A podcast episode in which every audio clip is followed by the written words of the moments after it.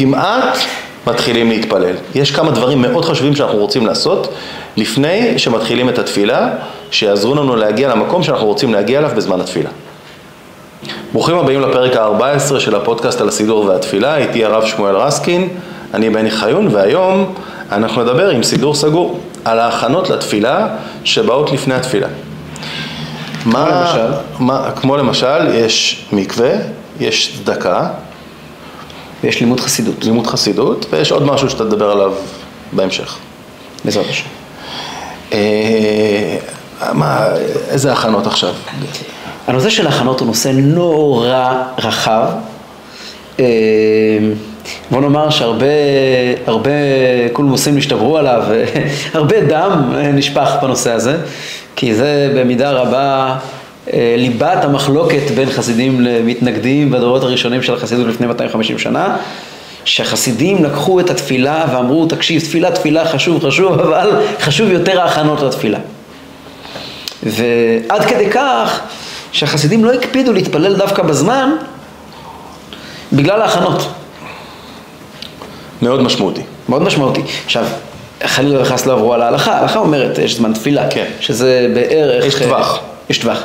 אבל יש בדיעבד אפשר להתפלל עד חצות. חסידים היו מתפללים אחרי הזמן. בשביל... ואתה יודע, עד היום זה ככה. עד היום זה ככה. יש מקומות, רוב, לא מעט מחסידויות במשך השנים הלכו והרגיעו. רבי ויצחק מברדיצ'ה וחבריו היו מתפללים בשעה 3:00 בצהריים. מתחילים להתפלל. מתי הם הספיקו את כל שאר הדברים? הם לא היה להם שאר הדברים. לא היה להם שאר הדברים. פללו כל היום. לא היו אנשים צדיקים, באמת צדיקים, לא אנשים רגילים. והמון העם גם לא מעט היו מתעסקים עם ההכנות לתפילה. עכשיו, עד היום, אני חסיד חב"ד. בחב"ד באופן רשמי התפילה מתחילה בשעה 10. 10 זה דקות ספורות לפני סוף זמן תפילה. מה עושים עד 10? תגיע לכפר חב"ד בשבת, תפילה מתחילה בשעה 10. באמת? כן. בישיבות חב"ד, תפילה מתחילה ב9+, גם במשך השבוע. בשבת מתחילה ב10. אז בואו תספר לנו אותם מה הם עושים, אני מניח שהם לא משחקים גולף. לא. לפני התפילה עושים כמה וכמה דברים. שני חלקים יותר טכניים, אין לוותר עליהם, הם טכניים יותר, והשלישי מהותי. אז כל אחד מהם שווה באמת פרק. כי באמת כל אחד מהם הוא מהותי מאוד, אבל נתחיל מהטכני. הכי טכני מכולם זה מקווה. ישנה הלכה שאומרת שהייתה הלכה, שאומרת תקנה של עזרא הסופר, שכל אדם ששתומות היוצאות מן הגוף, הוא צריך ללכת למקווה כדי להתפלל. התקנה הזו, מעניין, לא תפסה הלכתית. היא חובה הלכתית שלא תפסה. כיוון שהכלל הוא שכל תקנה שחכמים תקנו. והעם לא תפס אותה, אז היא מתבטלת מעצמה. אבל רמב"ם, שהוא לא סמן של איש קבלה, כותב במכתב, מימינו לא ביטלנו תפילת עזרא. באמת כל היהודים, בכל הדורות, יודעים שקצת אחזו באיזשהו דבר של, איזשהו יחס עם עבודת השם פנימית, על תפילת עזרא בוודאי שלא ויתרו. אבל תפילת עזרא זה רק חלק מהסיפור. תפילת עזרא זה פשוט, אנחנו יודעים שכאשר אדם בא להתפלל, אז צריך להוציא מעצמו גסות, צריך להגיע עדין יותר, תפילה אותיות הביטול. הכניסה למקווה היא מעדנת אותנו. אם זה במצב כזה שצריך לעבור מטומאה לטהרה, אבל גם יש תפילה שנקראת תוספת טהרה. אדם לא התחייב במקווה, אבל הוא הולך לטבול לפני התפילה, הקפידו על זה במיוחד בשבת. על פי קבלה, הקפידו על זה במיוחד בשבת, לקראת שבת, אבל זה לא נושא של תפילה, אבל לקראת שבת ובשבת עצמה, הקפידו גם בימי הקריאה, בימי שני וחמישי, יש הקפידו בכל יום, אבל בוודאי בימים חשובים. ההליכה למקווה לפני התפילה היא התעיינות, המקווה, אדם נכנס למקווה, הוא בעצם מבטל את עצמו לגמרי, הוא חוזר לטבע בראשיתי שלו, והדבר הזה הוא יוצא כאדם חדש. והיציאה כאדם חדש, באמת, הוא כעת נמצא ברמה גבוהה יותר, רמה עליונה יותר, והדבר הזה משפיע על הנפש, מי שרגיל בתפילה, בוודאי שם לב להבדל בין תפילה עם תפילה לתפילה בלי תפילה. זה מתוך כל ההכנות לתפילה והכי טכני. ההכנה השנייה, שהיא הלכתית ממש, בעניין של צדקה. כתוב בגמרא, רבי אליעזר בירושלמי, רבי אליעזר, הוויה היא פרוטה לעני והדר מצלה. רבי אליעזר נותן פרוטה לעני ואחר כך מתפלל. שנאמר, אני בצדק אחזה פניך. אם אני רוצה לקיים מחזה פניך, להתראות לפני השם, על לפני כן צדק, צדק לצדקה. והנושא הזה, יש לו הסברים בלי גבול לחובה של צדקה לפני התפילה. סתם, מהבעל שם טוב למשל מקובל, שאפילו הרעש של המטבע שנופל בתוך קופת צדקה, בוקע את כל הרקיעים ופותח את השערים לתפילה. זאת אומרת, אדם שמתפלל בבית אמור להחזיק קופה בבית, שבה הוא מפקיד כסף, ופעם בה הוא מעביר את הסכום. בעל התניא יש על זה המון המון המון חומר, על המעלה והחשיבות העליונה של צדקה לפני התפילה. מעניין, המקובלים מדברים על לתת צדקה בויברך דוד. באמצע תפילה יש קטע בויברך דוד, ואתה יכול לראות בבתי כנסת אנשים שמכירים קצת קבלה או שעוברים קבלה, עוברים בכל מקום. אבל הם לוקחים את המטבע בשני ידיים ומכניסים אותו ביחד, בכל 10 אצבעות מחזיקים את המטבע ומכניסים אותו בתוך הקופה. אצלנו חסידים, הרבי תמיד היה אומר, עוד לפני התפילה, עוד לפני הכל, צריכים קודם כל לתת צדקה. אגב, הרבי באמת עצמו היה יוצא מחלק מטבעות לילדים, לפני התפילה, שילדים יתנו צדקה. הנתינת צדקה לפני התפילה. עכשיו מעניין, זה הפוך מתפיסת הצדקה הרגילה. תפיסת הצדקה הרגילה אומרת, יש כאן אדם שהוא נזקק, אני בא לעזרתו. ואז מה אתה נותן מטבע? תוציא 100 שקל ותיתן. כן. כן. לא, לא זה הסיפור כעת. אני רוצה להתפלל, אני צריך להוציא מטבע ולתת צדקה בקופה. זה לא קשור כעת למצוות צדקה. מצוות צדקה תקיים מהמעשרות שלך, יותר מהמעשרות שלך, תן למי שצריך לקבל. אבל אני בצדק אחזה פניך. אתה לא יכול לעמוד להתפלל לפני שאתה חושב על מישהו אחר, ויש פה הרבה מאוד רעיונות סביב זה. הרעיון שצדקה היא דוגמה, היא כותב בירושלמי, שצדקה זה נקרא מצווה, סתם מצווה זה צדקה. יש הרי 3 עמודים שהעולם עומד עליהם, תורה, עבודה, גמילות חסדים, וכל אחד צריך את השני. אז גם אנחנו נראה לפני התפילה לומדים משהו, יש קטע לפני התפילה, זהו מקומן, צריכים לפתוח, כתוב, אין לומדים להתפלל עליהם מתוך דבר הלכה, נעסוק בזה כשנגיע לאיזהו מקומן, וגם מצווה, צריכים לקיים מצווה לפני התפילה, כי המצווה היא בעצם לרתום אותנו לקדוש ברוך הוא. והמצווה הגדולה מכולם, החשובה מכולם, זאת מצוות צדקה. זה ממש באותיות מאוד מאוד כלליות, העניין של הצדקה. שוב, יש בזה... אלו הדברים הטכניים שצריך לעשות, כי צריך לעשות. זה הסדר, צדקה. תמיד, בכלל, גם אדם שלא מתפלל עדיין בבית כנסת, ועדיין לא מתפלל אפילו את כל התפילה, לתת מטבע לצדקה זה תמיד דבר גדול. זה תמיד דבר גדול. יש אפילו פעם הרבי אמר, שלפעמים אנחנו מבקשים לומר תהילים. בכל מיני מצבים. מבקשים מאנשים, בואו תקדישו זמן, תאמרו פרק תהילים, המצב לא טוב, עם ישראל, יש איזשהו משהו קרה, תתנו, תאמרו פרק תהילים, תאמרו מזמור תהילים, מזמור תהילים אף פעם לא מזיק, נכון?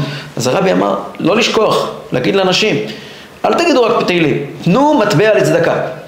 העניין שמטבע לצדקה, יש לו חשיבות עליונה, בדיוק ולא פחות מאשר אמירת תהילים. זה צדקה, זה הצלע השנייה. ועל הצלע השלישית של המשולש הזה, זה לימוד חסידות. בעל התניא מדבר על 3 הכנות הנחוצות קודם התפילה, שהם בלשונו מקווה, צדקה ולימוד זוהר. את הלימוד זוהר החלפנו ללימוד חסידות, כי זה בעצם אותו משמעות. ופה יש, זה כבר עניין הרבה יותר מהותי, וזה מה שלוקח את רוב הזמן. כן. לימוד חסידות. כלומר, לפני שמתחילים, אחרי ברכות השחר, לפני שמתחילים להתפלל, לפני שמניחים תפילין, לפני הכל, מתיישבים ללמוד. כן. בישיבה יש ממש סדר לימוד. כן. מ-7:30 עד 9 יושבים ולומדים חסידות. באופן עיוני. אוקיי. רק אחרי זה מתיישבים להתפלל. מה כדאי לאדם ללמוד, אדם שרוצה, אתה יודע, הוא לא בישיבה, הוא איש עסוק, הוא ביום יום שלו, יש לו מיליון דברים אחרים, והוא צריך עכשיו, הוא רוצה עכשיו גם להוסיף לימוד חסידות. לפחות פרק תניא. אוקיי. פרק תניא זה גם כמה שהוא מבין וכמה שהוא יכול, גם אם הוא לא מבין, גם רק לומר את המילים. מספיק לקרוא פרק תניא. לא, זה לא מספיק, אבל כן. אנחנו מדברים לצאת ידי חובה. פרק תניא. כן, כמובן שמי שיכול ומי שרוצה יכול. במיוחד הרבי תמיד היה כותב לאנשים, פרק מ"א בתניא, מהתחלת הפרק עד המילה המלך. מופיעה בערך בתחילת העמוד שאחרי זה. כלומר, אחזור ללמוד אותו שוב פעם ושוב פעם ושוב פעם, כי שם מדובר על קבלת עול מלכות שמיים שלפני התפילה. התפקיד של הלימוד, של הזוהר במקור, זה לקשור את עצמנו עם התורה ב-level העמוק שלה, שפותח את ה-level העמוק של הנשמה שלנו. עכשיו, בחסידות עצמה יש כמה חלקים של לימוד חסידות בפני התפילה.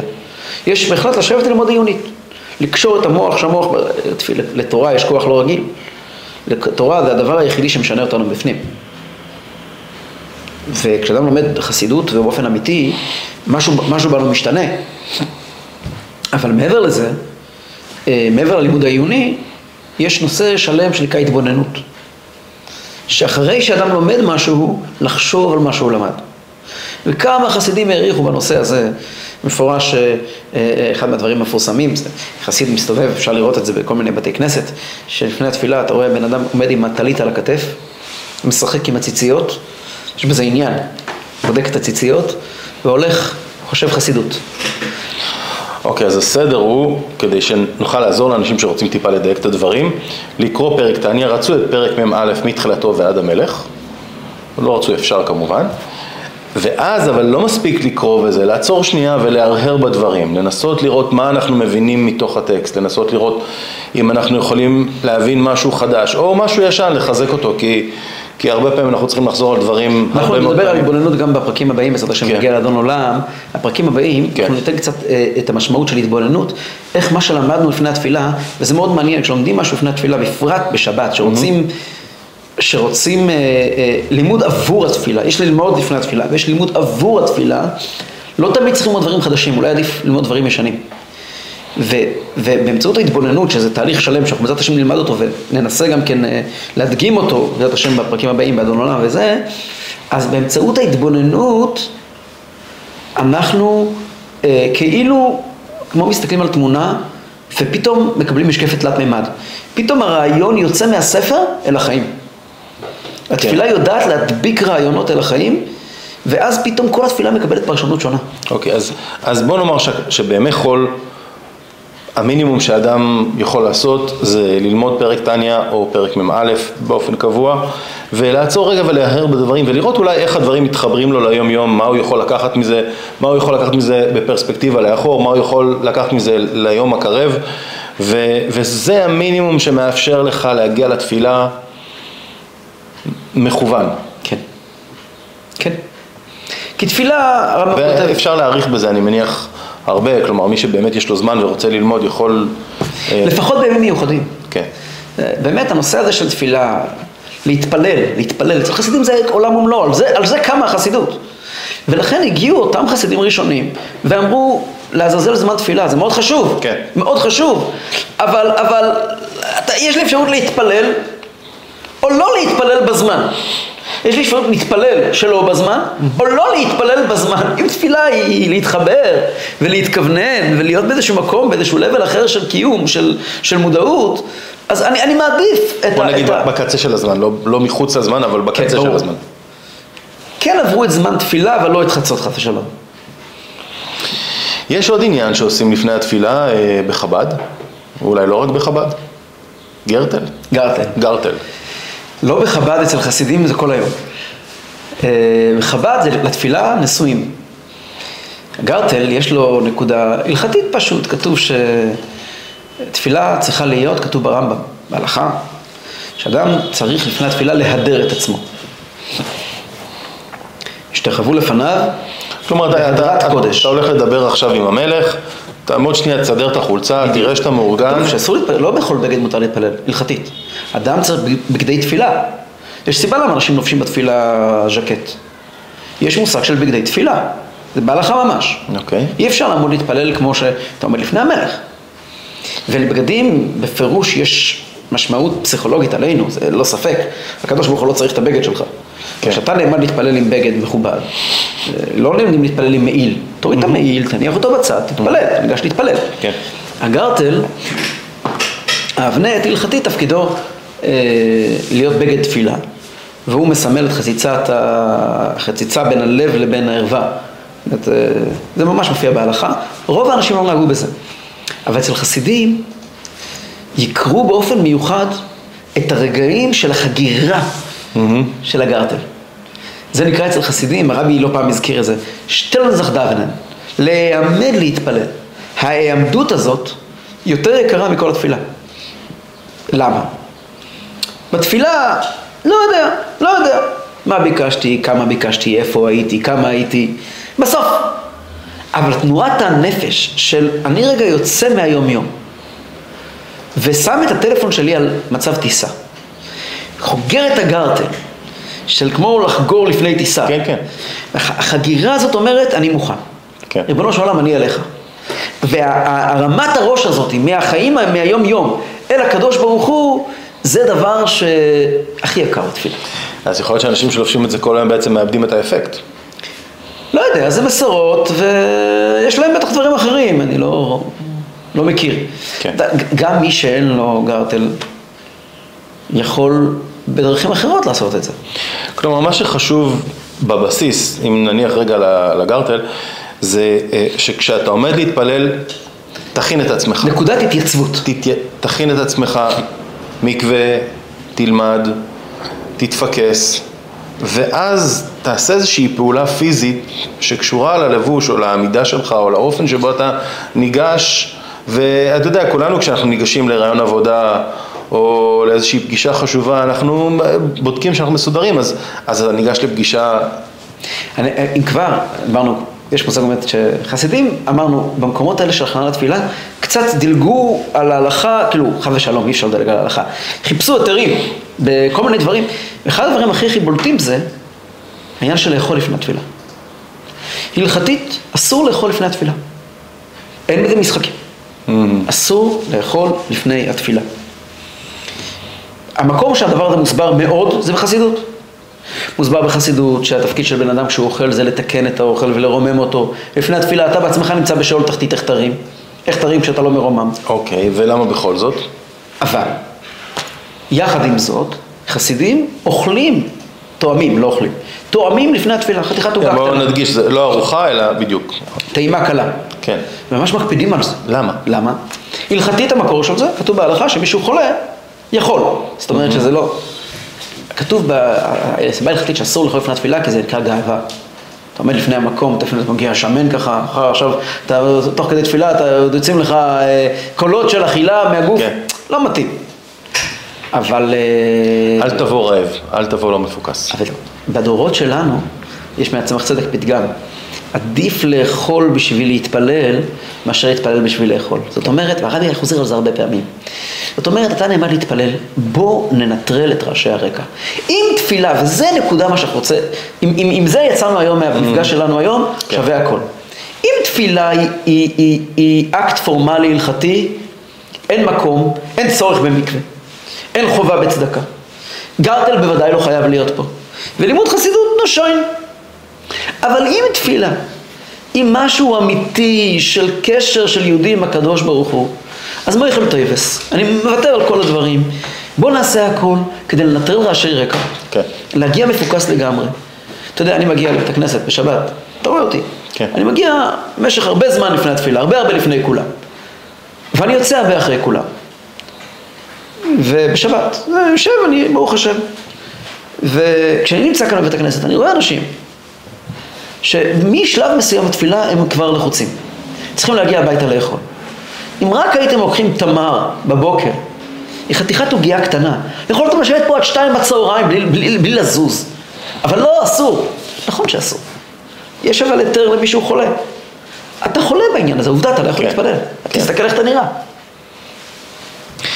יפה, אז אנחנו יוצאים מפה היום עם כמה דברים חשובים שכדאי לשים לב אליהם לפני. קודם כל עם עוגיה. קודם כל, הרסת לי את הפואנטה. הייתה תחרות על הוגיה והרב ניצח.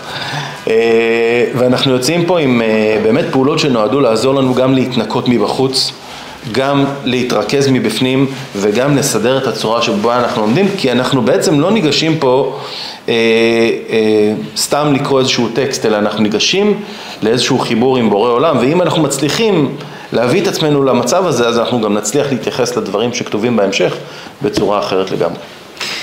תודה בני. תודה הרב שמואל רסקין. היה מאוד מעניין כרגיל.